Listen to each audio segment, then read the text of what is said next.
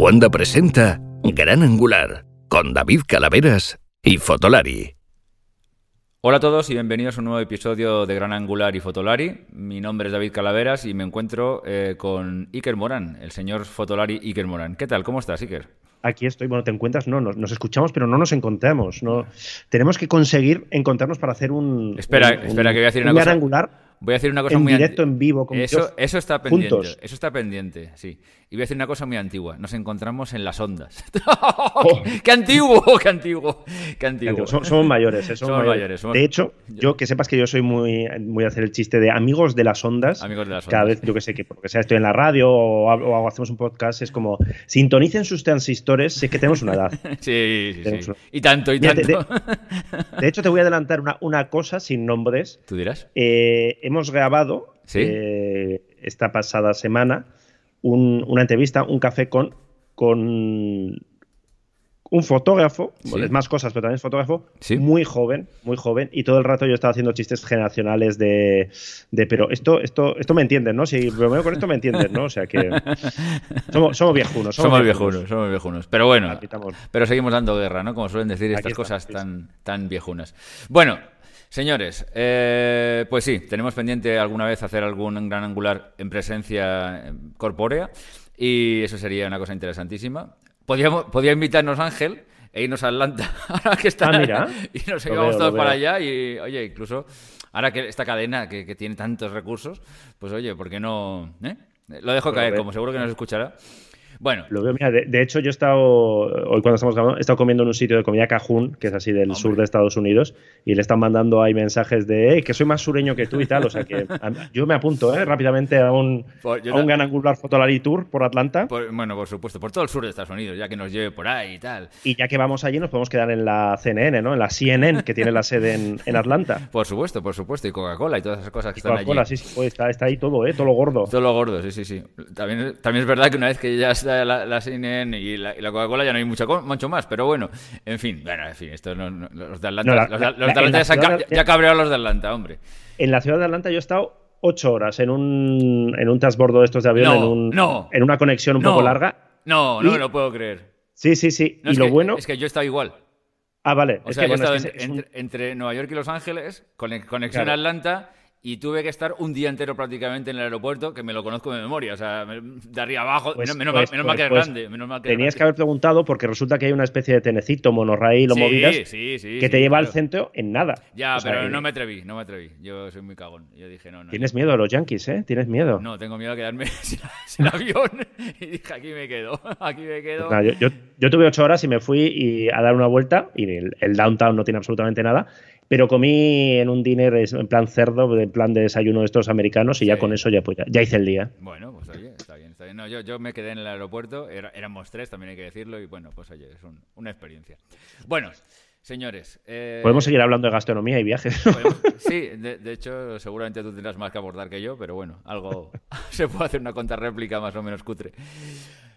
Lo primero, este audio lo estáis escuchando probablemente el fin de semana eh, posterior a la publicación de un gran angular bastante especial en donde seis fotógrafas, Ana Jiménez, Cristina Calderer, Ruse Vilayonga, eh, Celia Atset, Elisenda Pons y Sandra Lázaro, han estado hablando del machismo en la carrera de fotógrafo profesional. Me parece, no me parece importante, me parece imprescindible, eh, de escucha obligatoria y las reflexiones eh, pues son absolutamente trascendentes en este momento y en cualquier momento, ¿no? Porque es verdad que sigue habiendo un montón de machismo, sigue habiendo muchos fotógrafos hombres y menos mujeres, en fin, una serie de cosas que la verdad es que deberían solucionarse y otras tantas más en, en, general, ¿no? En general.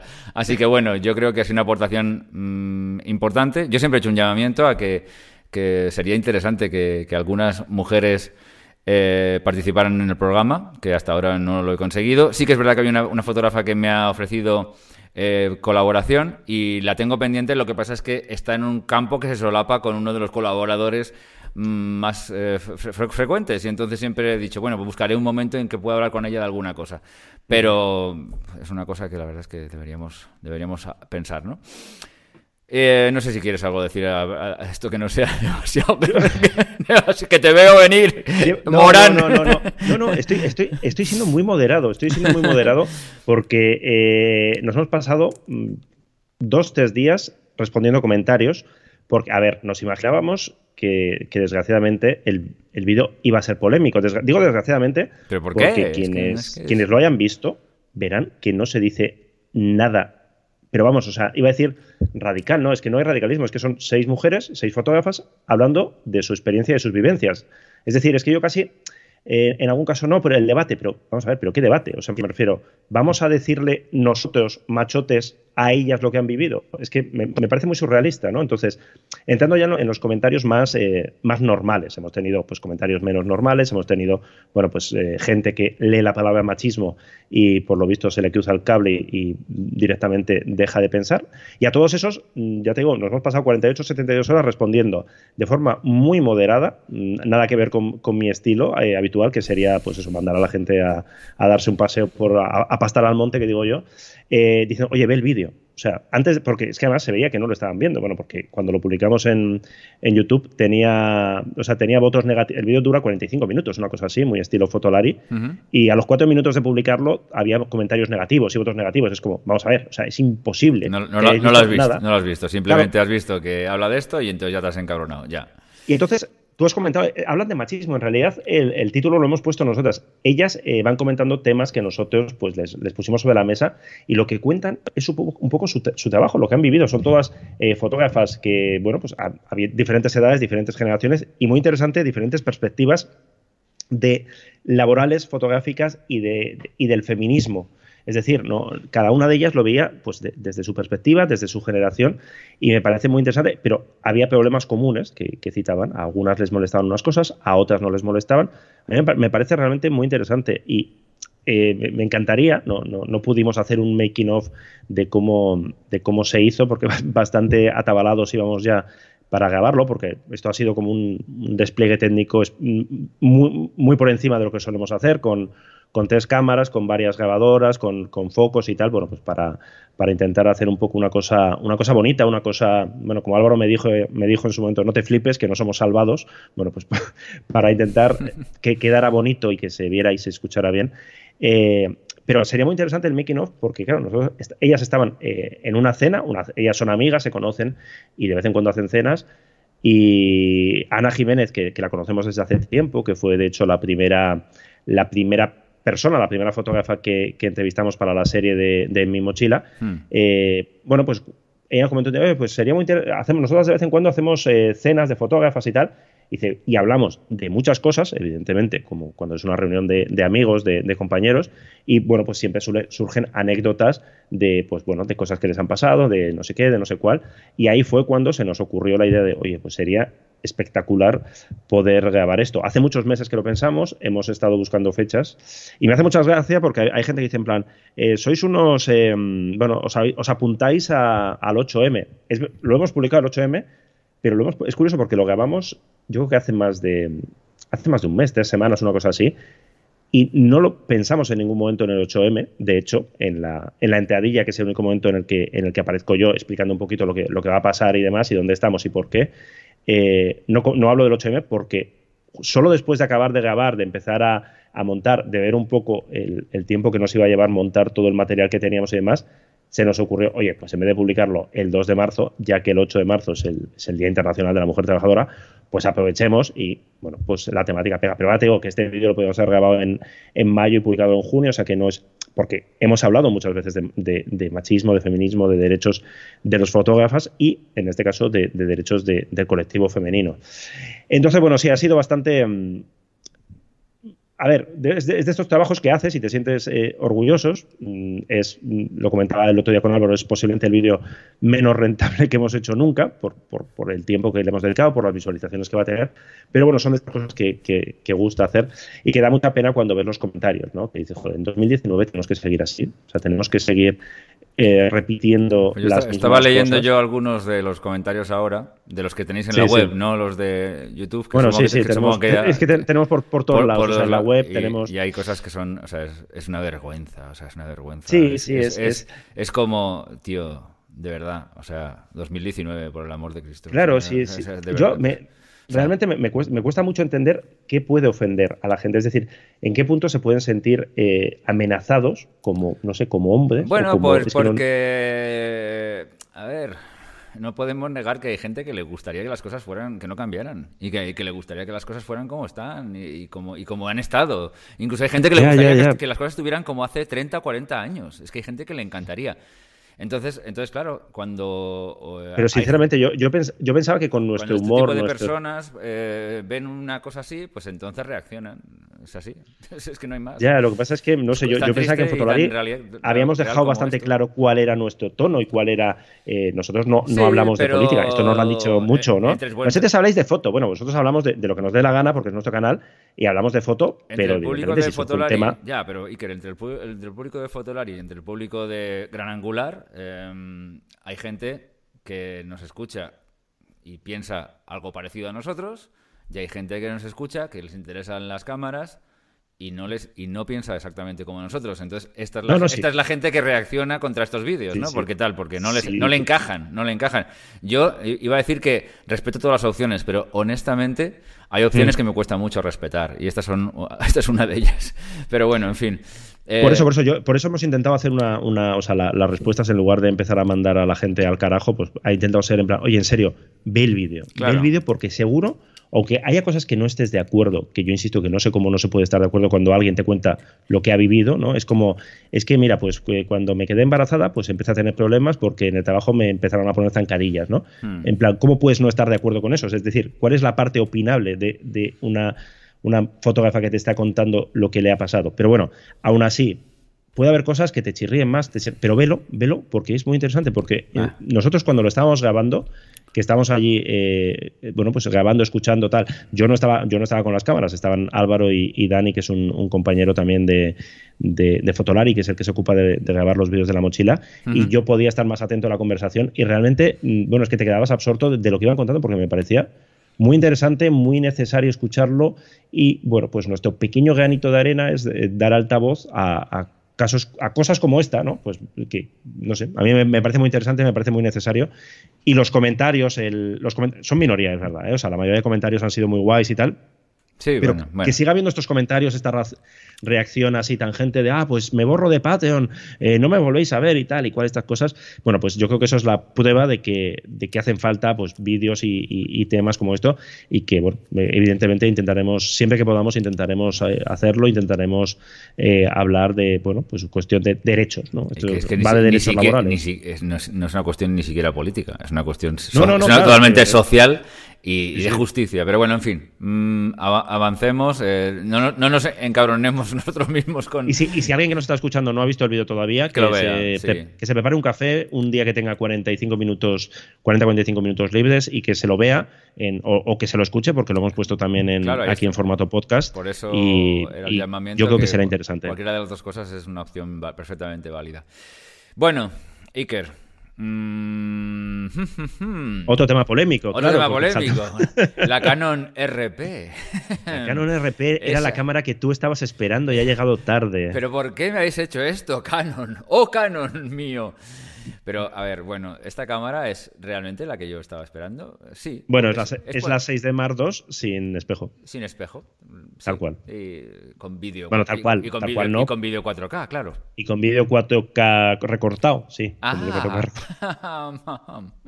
sí, esto es, o sea, esta cámara, por, por, por, situarnos, eh, hemos publicado esta semana el, review de, la cámara, que nos hemos dado mucha prisa porque, bueno, tuvimos ahí, nos enfadamos mucho con Canon por no haberla podido tener antes.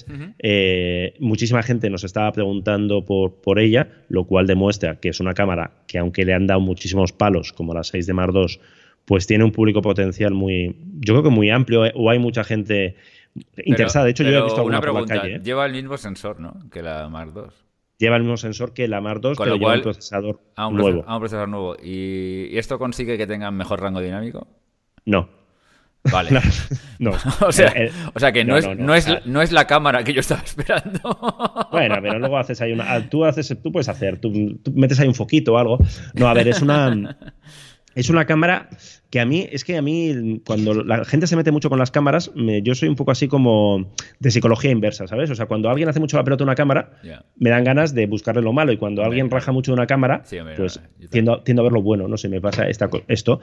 Y bueno, pero esto lo hacemos todos. Esto es como cuando ves un partido de fútbol que ni te va ni te viene y te pones del lado del equipo peor siempre. Esto es normal, esto lo hacemos todos. Esto es muy, esto es muy humano.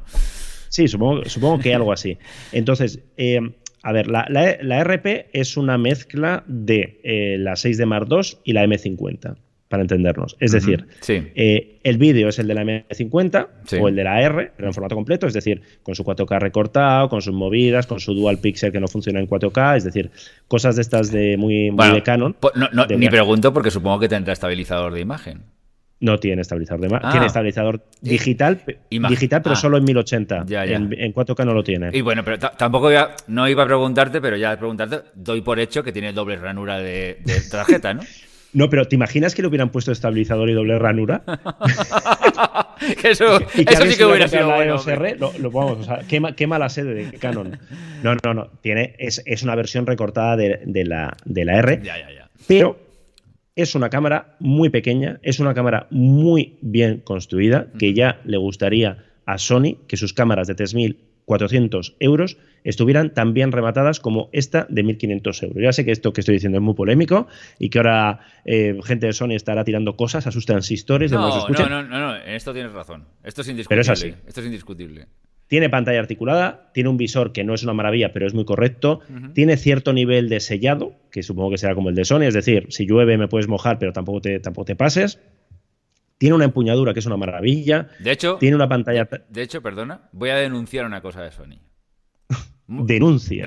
Redoble, de tambores. No tengo los efectos por aquí. No sé. Tampoco, tampoco cuando lo te los pondré. Da igual. Imaginaroslo. Hay una cosa. O sea, yo tengo la, R, la R3, la A7R3, para, para, quien no, para quien no lo sepa. Hay una cosa que dices, en una cámara de este precio, esto, esto es para darles en la cabeza con la cámara. La, em, los, ¿Dónde están colocados y cómo están las pestañas de, de las conexiones de la cámara? Es demencial. O sea, ya es demencial como concepto. O sea, deberían haber cogido alguna vez una cámara de Canon, por ejemplo, y haber simplemente copiado. Copiado, simplemente. No hace falta que se inventaran nada. Copiado. Cómo son las conexiones y dónde están puestas las conexiones, porque jopeles. Pero es que la, de el mando, el disparador, el disparador, por el amor de Cristo, que es probablemente la que más se debe utilizar de todas las conexiones, o de las que más, o de, de las probablemente tal. Bueno, pues está puesta en el peor sitio abajo del todo y pegado a la, apertura de la pestaña. Con lo cual, si tienes cualquier cosa debajo, por ejemplo, un grip, se hace prácticamente mm. imposible utilizarla, o una zapata o cualquier cosa de esas se hace muy difícil de utilizar. Es tremendamente complicada. Y además, como tienes que hacer una cosa ahí muy rara para, meter el, enganche del, del, cable del disparador o cualquier cosa de este tipo, al final se va dando así. La mía ya se da así totalmente. Entonces, cuando metes una cosa, ya se queda como medio colgando y no sabes bien si está haciendo bien la conexión o mal la conexión. Una cámara que no tiene ni un año. Es demencial. Demencial, señores de Sony, demencial. Tú piensas, ahora mismo hay un ingeniero de, Sony mm. con los planos de la A7S y los está rompiendo en plan, mierda, lo hemos vuelto a hacer. Pero es que de verdad, hombre. Que la hemos cagado. Que no es la primera, que no, es la primera generación. Bueno, pues, pues mira, a la RP no le pasa nada de esto. Canon y Nikon es lo que tienen, que aunque sea su primera generación, pues bueno, mmm, hay lecciones que las traen ya aprendidas de casa y que a la, y que a la primera les podemos criticar muchas cosas, pues como el rango dinámico, como, vaya, pues que la velocidad de disparo de 5 fotos por segundo es un poquito tal, eh, como la autonomía de teórica de 250, pero bueno, puedes llegar a 350, tal. Eh, eso es criticable, pero luego hay cosas, tú coges la cámara a la mano. Está bien. La empuñadura es estupenda, todo está donde tiene que estar, la, pantalla. es decir, te sientes muy cómodo rápidamente mm. con, eso. Y eso con algunas otras cámaras, pues por ejemplo de Sony, pues te cuesta un poquito más. Hmm. Eh, incluso a mí, que estoy muy acostumbrado a cambiar de cámara cada, cada poquísimo tiempo. Pero bueno, y sobre todo el precio, claro, estamos hablando de una cámara cuyo precio oficial son 1.600 euros con, con el adaptador lo cual la convierte en la cámara de formato completo más barata de la historia, porque la gente está diciendo, no, la A7 II la puedes encontrar. Sí, pero mm. puedes encontrar porque han pasado dos años. En el momento de su lanzamiento no costaba esto. Entonces la Canon, cuando pasen dos años, pues costará cuatro duros. Pero, eh, bueno, Canon ha, querido reventar el precio. Ha dicho, bueno, mm, llego tarde a esta fiesta, mm. pues voy a, dar la, voy a dar la nota. Y es una cámara que tiene fallos, es decir, no tiene el mejor sensor de formato completo del mercado, pero creo que ni lo pretende y les da exactamente igual. Pero es una cámara que yo estoy convencido que, se va a vender muy bien, ¿eh? O sea, que, y que va a hacer va a hacer pupita, ¿eh? eh no sé si a Nikon, supongo que Nikon acabará sacando también algo. Ya hay rumores, de hecho, de una, pues por debajo de la Z6. ¿La Z6, cuánto, ¿La Z6 cuánto costaba? Más cara que esta. Eh, costaba como la 7T, o sea, 2000 y poco más o menos. Y la otra 3.000 largos. Entonces yo creo que esto forzará, lo interesante de esto es que forzará a que tanto Sony, que es lo que importa, pues igual saca ahí algo en torno a ese precio de entre 1.500 y 2.000. Eh, no sé si será la 7.4 cuando llegue, mm. no sé si será una, una gama por debajo y demás, pero bueno, yo creo que ese formato completo mm, económico, asequible, pero de entrada, o sea, no, no que con el paso del tiempo baje el precio, sino que ya de entrada la cámara sea barata, yo creo que, que Canon ha dado el pistoletazo de salida con, esta RP, que es muy odiada, muy criticable y es muy fácil meterse con ella, pero a mí me ha gustado. La van a vender como churros. Sí, sí, eso, estoy de acuerdo. O sea, estoy de acuerdo. estoy de acuerdo me, he acordado probando esta cámara, hmm. eh, haciendo chistes de los nuestros. No olvidemos que la M50 que aquí no se le ha hecho mucho caso. En Japón fue la cámara sin espejo más vendida de 2018. O sea que. Eso es, fascinante, sí. Sí, sí, pues, pues la, la, RP han cogido esa filosofía y la han metido a, formato completo. Han cogido un poquito cosas que tenían por ahí. A ver, ¿cuál es el sensor más barato que tenemos? Este de la A6 de Mardo. Pues mételo. A ver, un visor que sea correcto, pero que, bueno, tal. Por cierto, la RP enfoca muy bien. O sea, enfoca muy bien en general. Y si estamos pensando que es una cámara de 1.500 euros, enfoca jodidamente bien. Incluso con el adaptador. O sea, hemos estado sacando, haciendo pruebas, ráfagas con nuestros amigos los skaters. La, gente que no lo haya visto todavía en, fotolari.com tiene, tiene las fotos y el vídeo de la prueba. Y todo correctísimo. Eh, él enfoca el ojo muy bien, enfoque, eh, eh, no, enfoca como la A7T, evidentemente, pero es que cuesta mil euros menos casi. Hablo de precios siempre oficiales, ¿eh? O sea, si, si alguien se compra la A7T en Hong Kong o se la trae su primo, pues sí, pero yo hablo del precio oficial de los dos modelos, ¿no? Entonces, bueno, interesante, interesante. Es una cámara, bueno, que yo creo que marca ahí un, un, camino para Canon de, ojo, que yo voy a que va a dar golpes tanto por arriba, porque en teoría la siguiente que venda será algo por encima de, la EOS R. Y ahí es donde igual ya vemos estabilizador de imagen y vemos doble tarjeta y vemos todas estas cosas que, echamos de menos en la EOS R y en el CRP. Hmm. Pero también en la gama esta de entrada, de formato completo, que hay mucha, mucha gente Hmm. esperando una cámara, pues eso, nueva, bonita y baratita.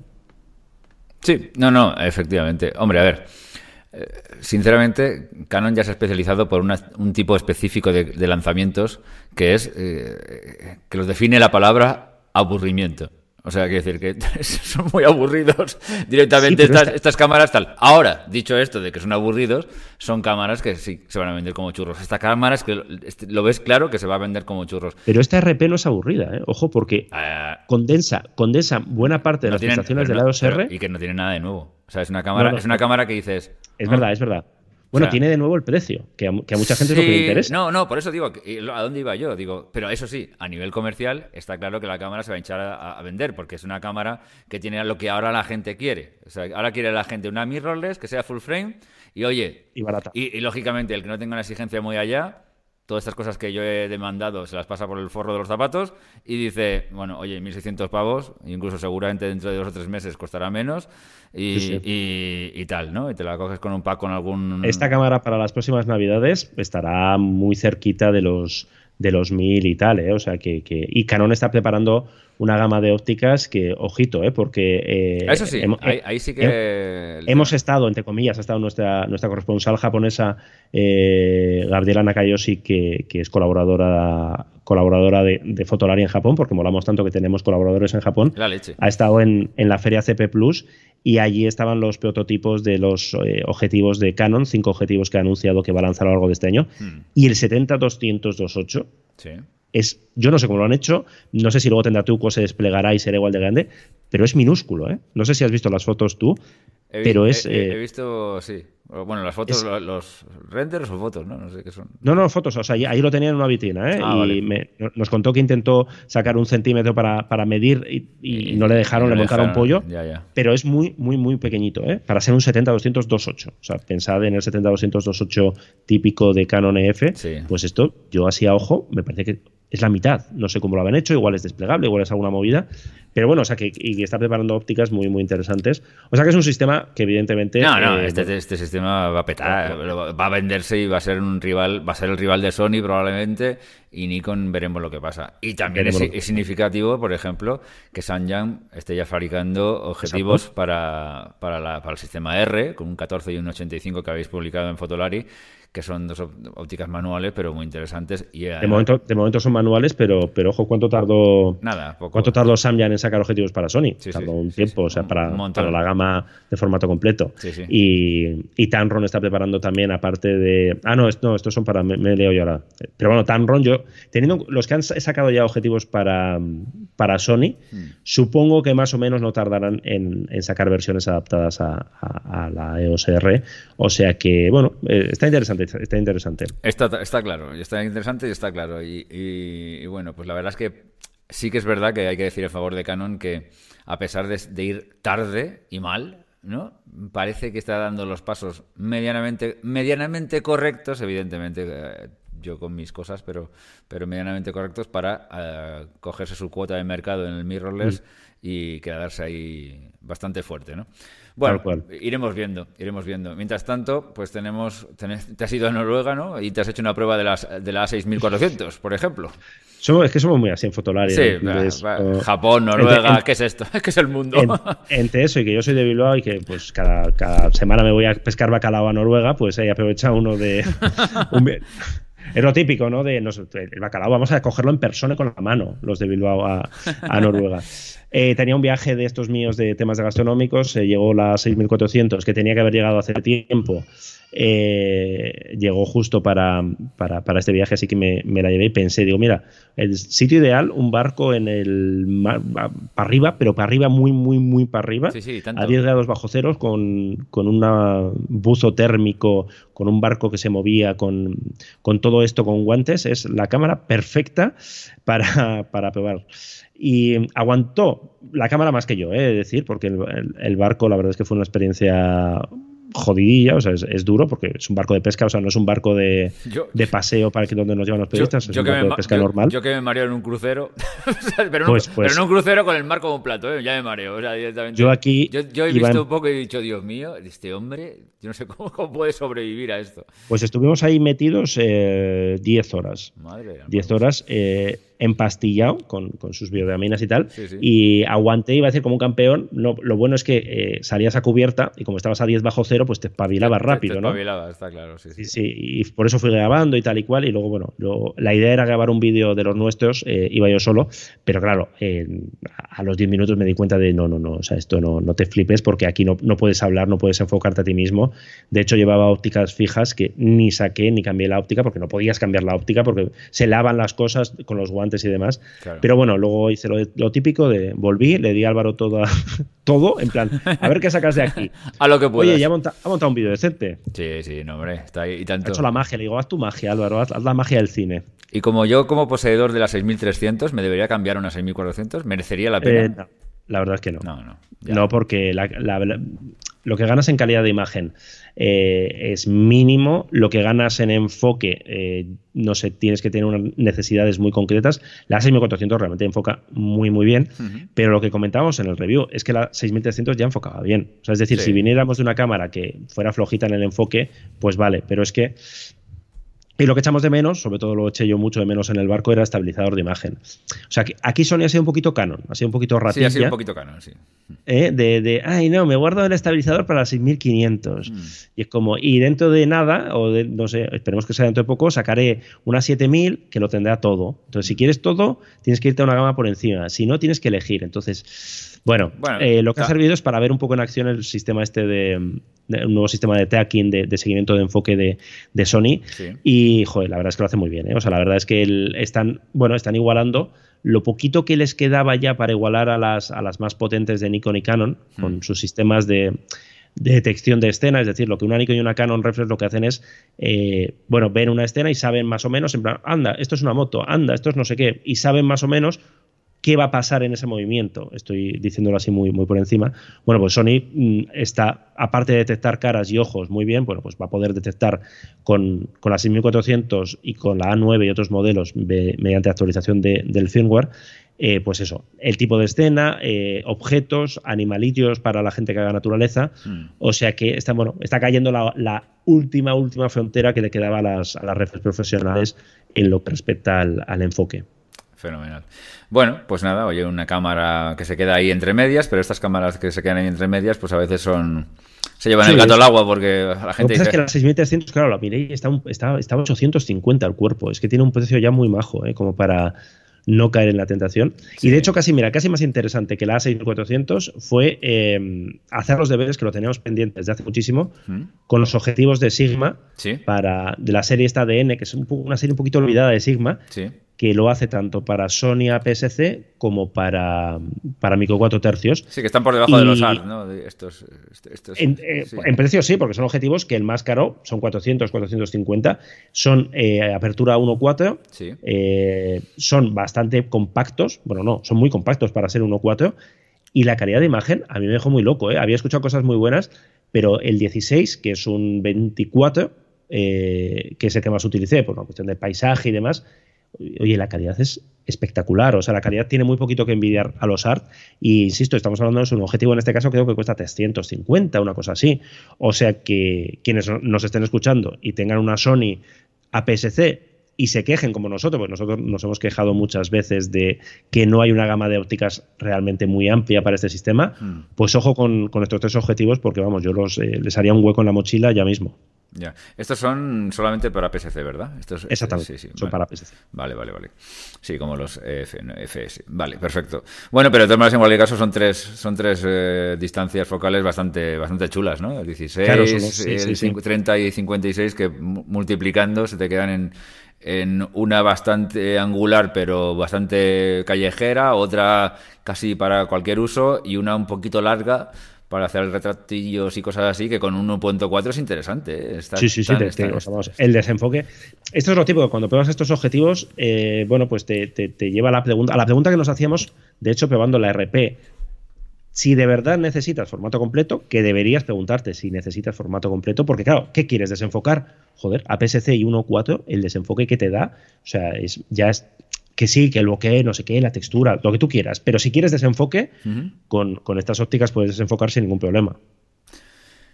Oye, una, te hace una pregunta. Tú que utilizas tantas, tantas cámaras distintas, ya que hemos hablado de Canon y hablamos de Sony, de las dos batallas, de las dos pantallas eh, abatibles, movibles y tal, ¿tú, ¿cuál te gusta más? Ya, sé que todo el mundo dice que la, de Canon tiene más posibilidades y realmente tiene más posibilidades.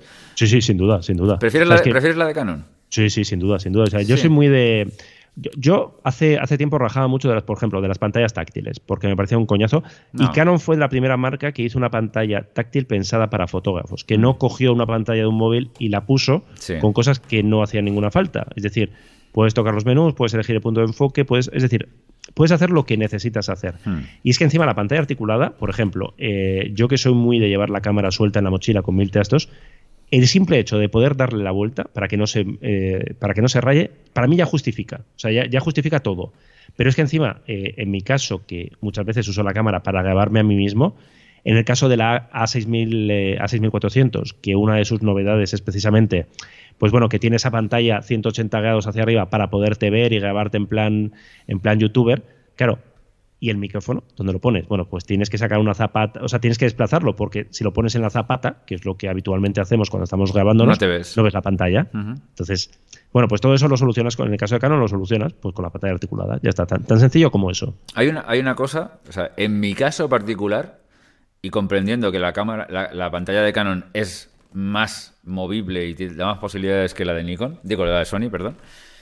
Em, eh, me da cuenta, una cosa muy chorra, que, que de hecho cuando lo compré no era tan consciente, que en mi caso el, movimiento de la de Sony es más, es más cómodo. Y, te voy a explicar por qué. Porque yo lo que quiero es ver, yo la cámara se me queda en, el trípode normalmente entre el cuello y la tripa. Entonces, en esa mm. posición, eh, simplemente desplazándola hacia, hacia afuera un poco y, orientándola hacia arriba, pues de un vistazo, sin tener que desplazarla del, cuerpo de la cámara, que no lo quiero hacer porque además se queda más desprotegida la, esta. Yo teniendo la, la, cámara esta de Sony, no sé cuál sería, la 70D, una de estas que se, pivotaba para afuera, le pegaba leches con cosas, la llevaba de una para otra y como se quedaba para afuera, pues le pegaba tal, porque la única forma de verla eh, desde arriba abajo es sacándola. Sin embargo, esta que se te queda aquí abajo, pues es más cómoda. Pero claro, debe ser, debe ser el único que le, que le da ese uso, ¿no? La, mayoría de la gente lo utiliza para otras cosas.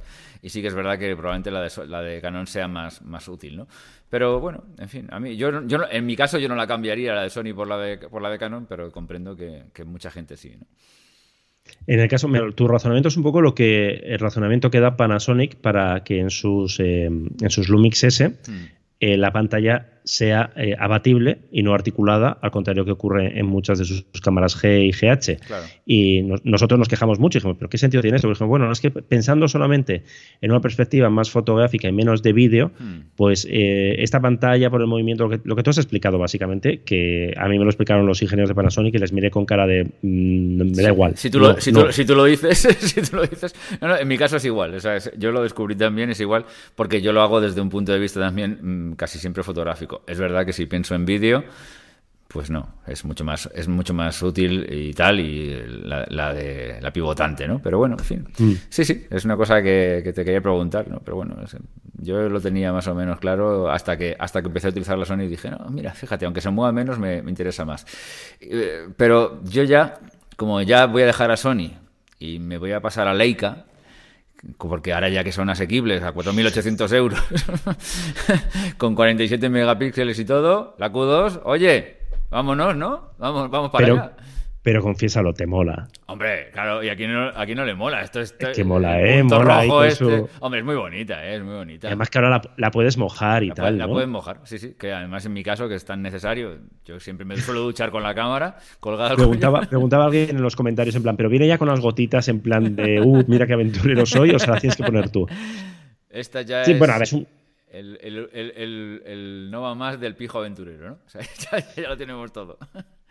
Yo lo, que me preguntaba al ver, al ver esta cámara es eh, 4800. Yo creo que, que, la 6 está rara, la ZX1, que la hemos visto también en, en el CP Plus de, de Japón, eh, es, esta Leica tiene sentido, o tiene sentido, entre comillas, tiene, va a tener compradores porque es una Leica y todos sabemos que Leica puede hacer lo que le dé la gana, porque como es una marca de lujo, no es una marca de fotografía, pues para eh, bueno, funciona con unas leyes mm, que para los demás no funcionan. Si cualquier otra marca hiciera lo que hace Leica, le caerían palos por todos lados, lo hace Leica y, bueno, pues le ponemos esta sonrisita de, ay, míralos, que... Pero, Leica, ¿tú qué sabes de estas cosas? Leica, eh, ahora ya es como empresa, ¿eh? ¿Leica qué es? Mm. es, de, ya no es de Leica, ¿no? Es...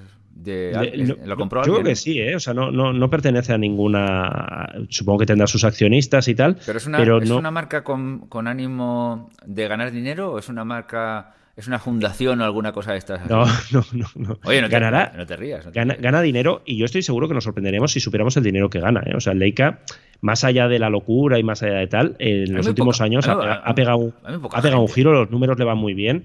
Eh, ¿Sí? Sí, sí, sí, porque Leica está presente en muchas cosas. O sea, Leica tiene sus Leica M, que es lo que todos conocemos y tal y cual, pero yo siempre pienso, eh, solamente lo que le cobrará Leica a Huawei por lo de los móviles, esto ya, ya, ya te, Ya te pone los números en, en negro rápidamente. ¿eh? O sea que mil colaboraciones, pues la cámara instantánea de no sé qué. Pero cámaras vende, porque ahí te das cuenta que a lo mejor eh, soy pobre y realmente me doy cuenta de que soy pobre porque no veo a nadie que tenga una Leica.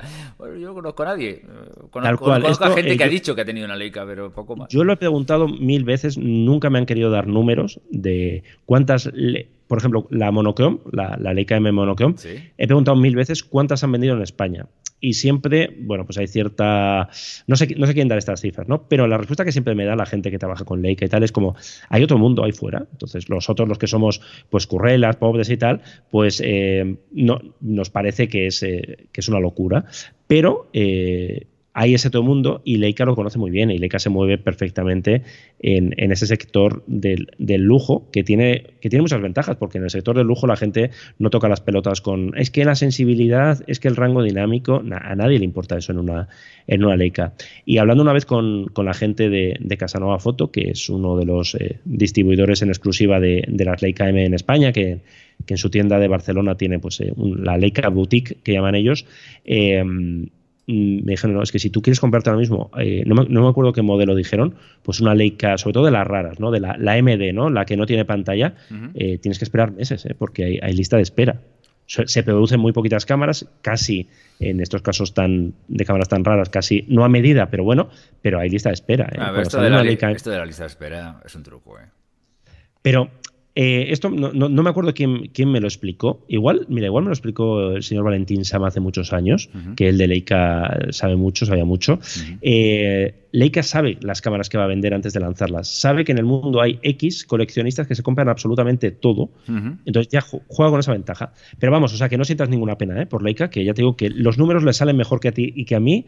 pero vamos, yo segurísimo. Estoy, estoy convencido, por lo menos en mi caso, pero vamos, estoy convencidísimo. No, pero bueno, que me, me llama la atención, ¿no? Porque y se venden, se venden. Yo en Barcelona veo. Me, me, ¿eh? fijo, me fijo incluso en, turistas, ¿no? Digo, a ver si ah, japoneses y tal igual, que por aquí hay. En Barcelona, en Barcelona se ven, ¿eh? ¿Sí? Se, ven. Sí, sí, sí, sí. sí. Se, ven más Canon y Nikon y, Sony, evidentemente, pero se ven Leicas, ¿eh? Bueno, no sé. Sí sí, sí, sí, tú lo dices. Bueno, da igual, la cuestión, esta cámara, oye, que mola, ¿no? está, guay, está guay. y aparte, si tienes 4.800 euros para gastarte, es que te mola todo, ¿no? Porque tienes, una vida que es así como más, más, fácil, ¿no? ya, pues claro, me compro la cámara, tal. A ver, oye, no olvidemos. ¿eh? También, también se la puede comprar una persona normal y corriente. A ver. ¿Darse un capricho? Sí, sí o sea, oye, oye, gente, sí, a ver, quiero decir, dentro de un mundo más o menos mm, medio, es una cantidad que puedes decir, mira, el capricho de mi vida es tener una Leica. ¡Pum! Claro. ¿Cuánto vale un Tesla? Sí, sí, no, vale un coche, ¿no? Que está todo el mundo ahora con los Tesla. Han sacado el Tesla barato, que vale el Tesla, el, Model Test, ¿no? No sé qué. El Tesla gente en España, en plan, lo tengo reservado. Es como, coño, que estamos hablando de un coche que cuesta mucho dinero, ¿eh? No, no, hombre. No, hombre. Por 60.000 euros lo tienes. Eso, no, eso, pues es nada, no, es nada, hombre tienes 10 Leica Q2, o sea que.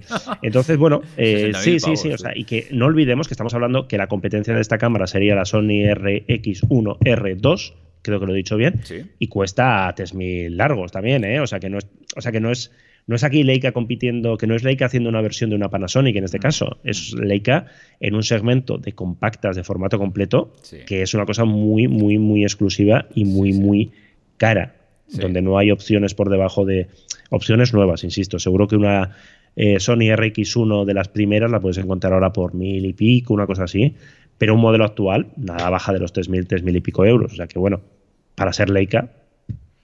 Es, sí, para ser Leica, pues nada. Y además... si alguien quiere comprarse una Leica digital tal, la Leica CL a mí me parece que es preciosa, por ejemplo, que es una Leica, es la Leica barata de, óptica intercambiable con montura M y tal, hmm. y, me parece que es, que es muy bonita y económica, entre comillas, o sea, por, por el mismo precio que la Leica Q2 te puedes comprar, yo creo que la CL con un objetivo sencillo y, oye, luce mucho, ¿eh? Y es muy bonita y tal, o sea que... Y parece hasta más, más usable. O puedes gastarte esos 5.000 euros en suscribirte a Fotolari y hacerte una suscripción Ultra Mega Plus, Royal, Royal Deluxe y, la leche. lo hablamos, o sea, nos mandas un mail y dices, oye, tengo 5.000 euros, ¿qué, qué, cómo me puedo suscribir? Y te contestamos rápido, rápido. Bueno, pues nada, esto de las laicas, bueno, ya sabemos lo que es. Siempre, siempre que siempre tenemos una noticia, siempre decimos una cosa de estas así tal. Muy, hacemos un poco el chascarrillo, yo me pregunto quién las compra y en fin, esto es un poco lo de siempre. Y ya por último, em, decir que el 13 de marzo, ¿no? Tenéis un encuentro para presentar, eh, para que algunos de vuestros seguidores devotos eh, fotolarianos vean las nuevas Lumix S, ¿no? Cuando la gente está escuchando esto, igual ya ha sido, ¿no? Porque si cuando se va a emitir es el. ¡Ay, David! ¡Ay, David! Ay, amigo, la edad. estamos mayores. ¿eh? me acabo de traicionar a mí mismo. En fin. Estamos mayores. Es que hemos tenido que grabar un poquito antes porque me voy de viaje, pero bueno, en fin, nada. Mira que lo hemos hablado antes de empezar a grabar, ¿eh? En plan, he dicho, David, abuelo, acuérdate, ¿eh? Acuérdate que. Cierto, cierto, cierto, hijo, hijo. Bueno, pues todavía, todavía no ha sido. Esto es la magia de la radio, podemos jugar con el tiempo. Pero sí, sí, tenemos ahí una convocatoria para, para que se vengan cinco fotolarianos. Eh, Panasonic está presentando sus Lumix S, las eh, Lumix, iba a decir las micro 4 tercios de formato completo, las, que sus cámaras de formato completo y está, va a hacer un tour por, por, toda España, por todas las ciudades. Y en, Madrid y Barcelona hace como dos sesiones especiales en, estudios y demás. Y les hemos, eh, bueno, nos hemos metido ahí nosotros en medio y el, el IATC, pues hay una. Ha, ha, habido. Es lo que te iba a preguntar. ¿Qué tal ha sido? Genial, genial. Me cuesta, me cuesta, fue tan guay que me cuesta recordar cómo fue. No, tienes, palabras, ¿no? No, tengo, palabras. para describirlo. No, hombre, seguro que es guay. Tú fíjate, juntamos cámaras de formato completo sin espejo, que, estupendas, con una calidad estupenda. Eh, un fotógrafo profesional, eh, Jorge Alvariño, que es, eh, que es embajador, va a ser embajador de Panasonic para, para estas cámaras y nos vamos a un estudio y vamos a tener una sesión con modelos, con tal y cual, y vamos a tener comida. O sea, es que no, no y vamos a estar pues los fotolaris, alguien, gente de Panasonic, el fotógrafo, modelos y cinco eh, lectores de fotolari en, en, sesión exclusiva y ultra privada. O sea, es que yo creo que es un, es un auténtico, un auténtico planazo. Yo quiero estar ahí, hombre, leches, a mí estas cámaras me gustan. A mí estas cámaras y, Sí, sí, o sea, y este día te hace que mm, voy a hablar en pasado, vamos a recuperar en plan. Ha sido espectacular porque encima por la tarde, después de acabar esto, nos fuimos corriendo a Fotoforum Barcelona que se ha celebrado estos días en Barcelona, que es una feria dedicada a, fotografía social, bodas, familias y tal, y que mueve muchísima gente, muchísima gente. Y entre la agenda de actos y cosas interesantes, pues nos hemos colado nosotros para hacer un lo que hace live ahí en, en, directo entre pues, los mejores fotógrafos de boda y de social del mundo, con nuestros chistes sobre BBC y estas cosas, a ver qué. a ver qué tal, a, ver qué tal, y para responder a las preguntas del público. O sea, sí, sí, el 13, el 13 por la tarde estuvisteis allí. Em, estuvimos, estuvimos, estuvimos. Exitazo de público, miles de millones de personas. Fotoforum bien, ¿no? Fotoforum estuvo bastante bien este año. Ha sido una edición bastante chula. Fíjate que cuando nosotros los vídeos evidentemente los grabamos siempre con bueno pues con más o menos antelación pero fíjate que Álvaro siempre me dice en plan no hagas muchas referencias temporales cuidado con los tiempos de los verbos no des o sea y nuestra norma es no hables de algo que no ha ocurrido, que a veces pasa con los news, pues que si sabemos que una cámara se va a presentar al día siguiente, ojo, porque luego queda muy raro. Y fíjate aquí que lo estamos haciendo todo mal, ¿eh? Todo mal. Pero, pero está saliendo bastante divertido. no, sí, sí, está quedando me lo estoy pasando muy bien, me lo estoy pasando muy bien. Bueno, este, después de esta conversación tan surrealista sobre una cosa que no ha pasado, pero parece este que ha pasado. espacio temporal. espacio temporal, somos unos Martin McFly de andar por casa, pues yo creo que. Deja de hacer referencias viejunas, deja de hacer referencias viejunas, que el público joven lo asusta. Viejo. ¿Qué vamos a hacerle? ¿Qué vamos a hacerle? Esto es lo que hay, esto es lo que hay, tío. Es lo que hay. Es lo, que tiene cumplir años, ¿eh? Iker. 40 bien llevados, ya está. Bueno, 40 tú. ¿Tú tienes más? Sí. sí. Yo sí, sí. Oh. Yo sí. Pues fíjate, ya te digo, el otro día entrevistamos a un fotógrafo youtuber que tiene la mitad de años que nosotros. Oh. Oh, qué, bonito. Fíjate tú, ¿eh? ¿Os entendisteis? ¿Hablabais el mismo idioma y tal? Fue muy, muy, muy divertido y muy interesante. Eh, yo iba con cierto miedo, porque era como precisamente por esto. No que no nos vayamos a entender, pero. Pero que te diga, tío, eh, por favor. Igual, sí, sí, igual es como, oye, pues no. Pero fue, fue muy interesante, fue muy interesante y a ver cuándo podemos prepararlo para, para emitirlo. Yo casi con lo que he dicho creo que mucha gente ya va a saber de quién estoy hablando, pero bueno, eh, a ver si para, pues cuando la gente esté escuchando este podcast, pues para la semana siguiente, mm que tenemos, tenemos líos, es que siempre tenemos líos, es que tenemos un mes de marzo entre estos eventos. Nos tenemos que... Mm, yo voy a estar unos días también por, por Japón por temas de, gastronomía. Ah, Vamos a estar con... Por temas de gastronomía, de verdad. Por temas de gastronomía, sí, sí. Voy a estar, nada, un viaje muy cortito a, a Kioto. Voy a estar tres días por allí. Eh, espero que comiendo como un cerdo nipón.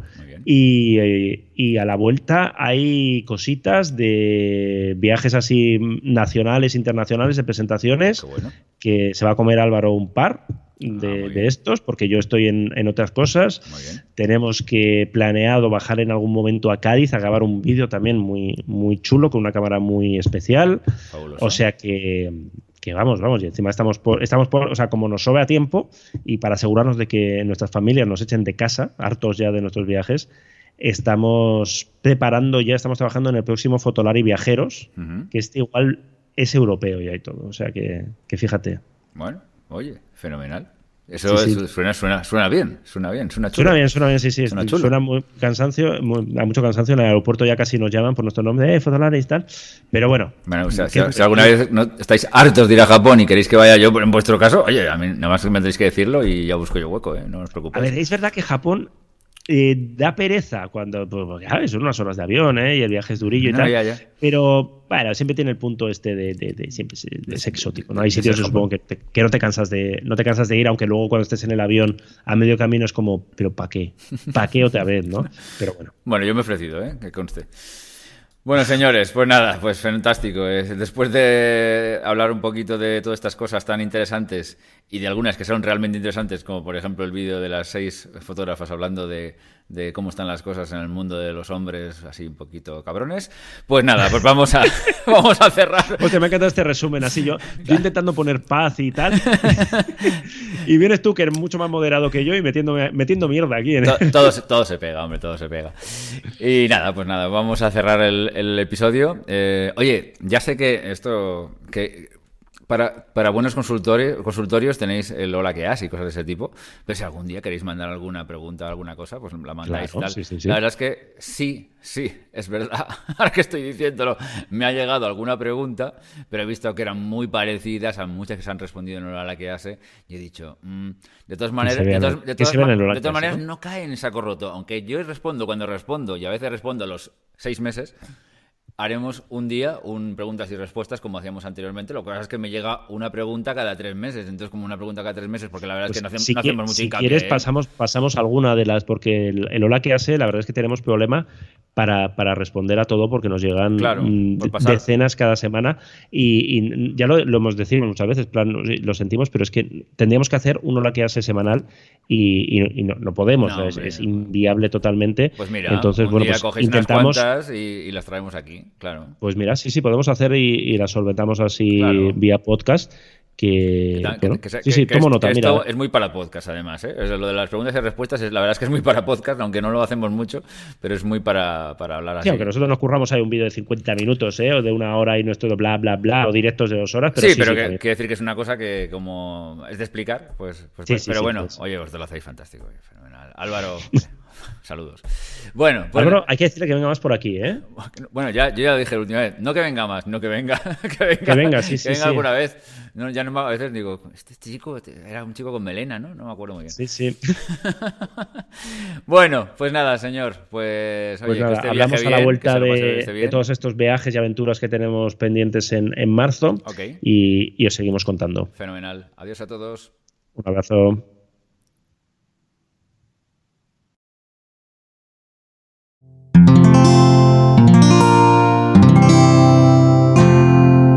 Puedes escuchar más capítulos de este podcast y de todos los que pertenecen a la comunidad Cuonda en cuonda.com.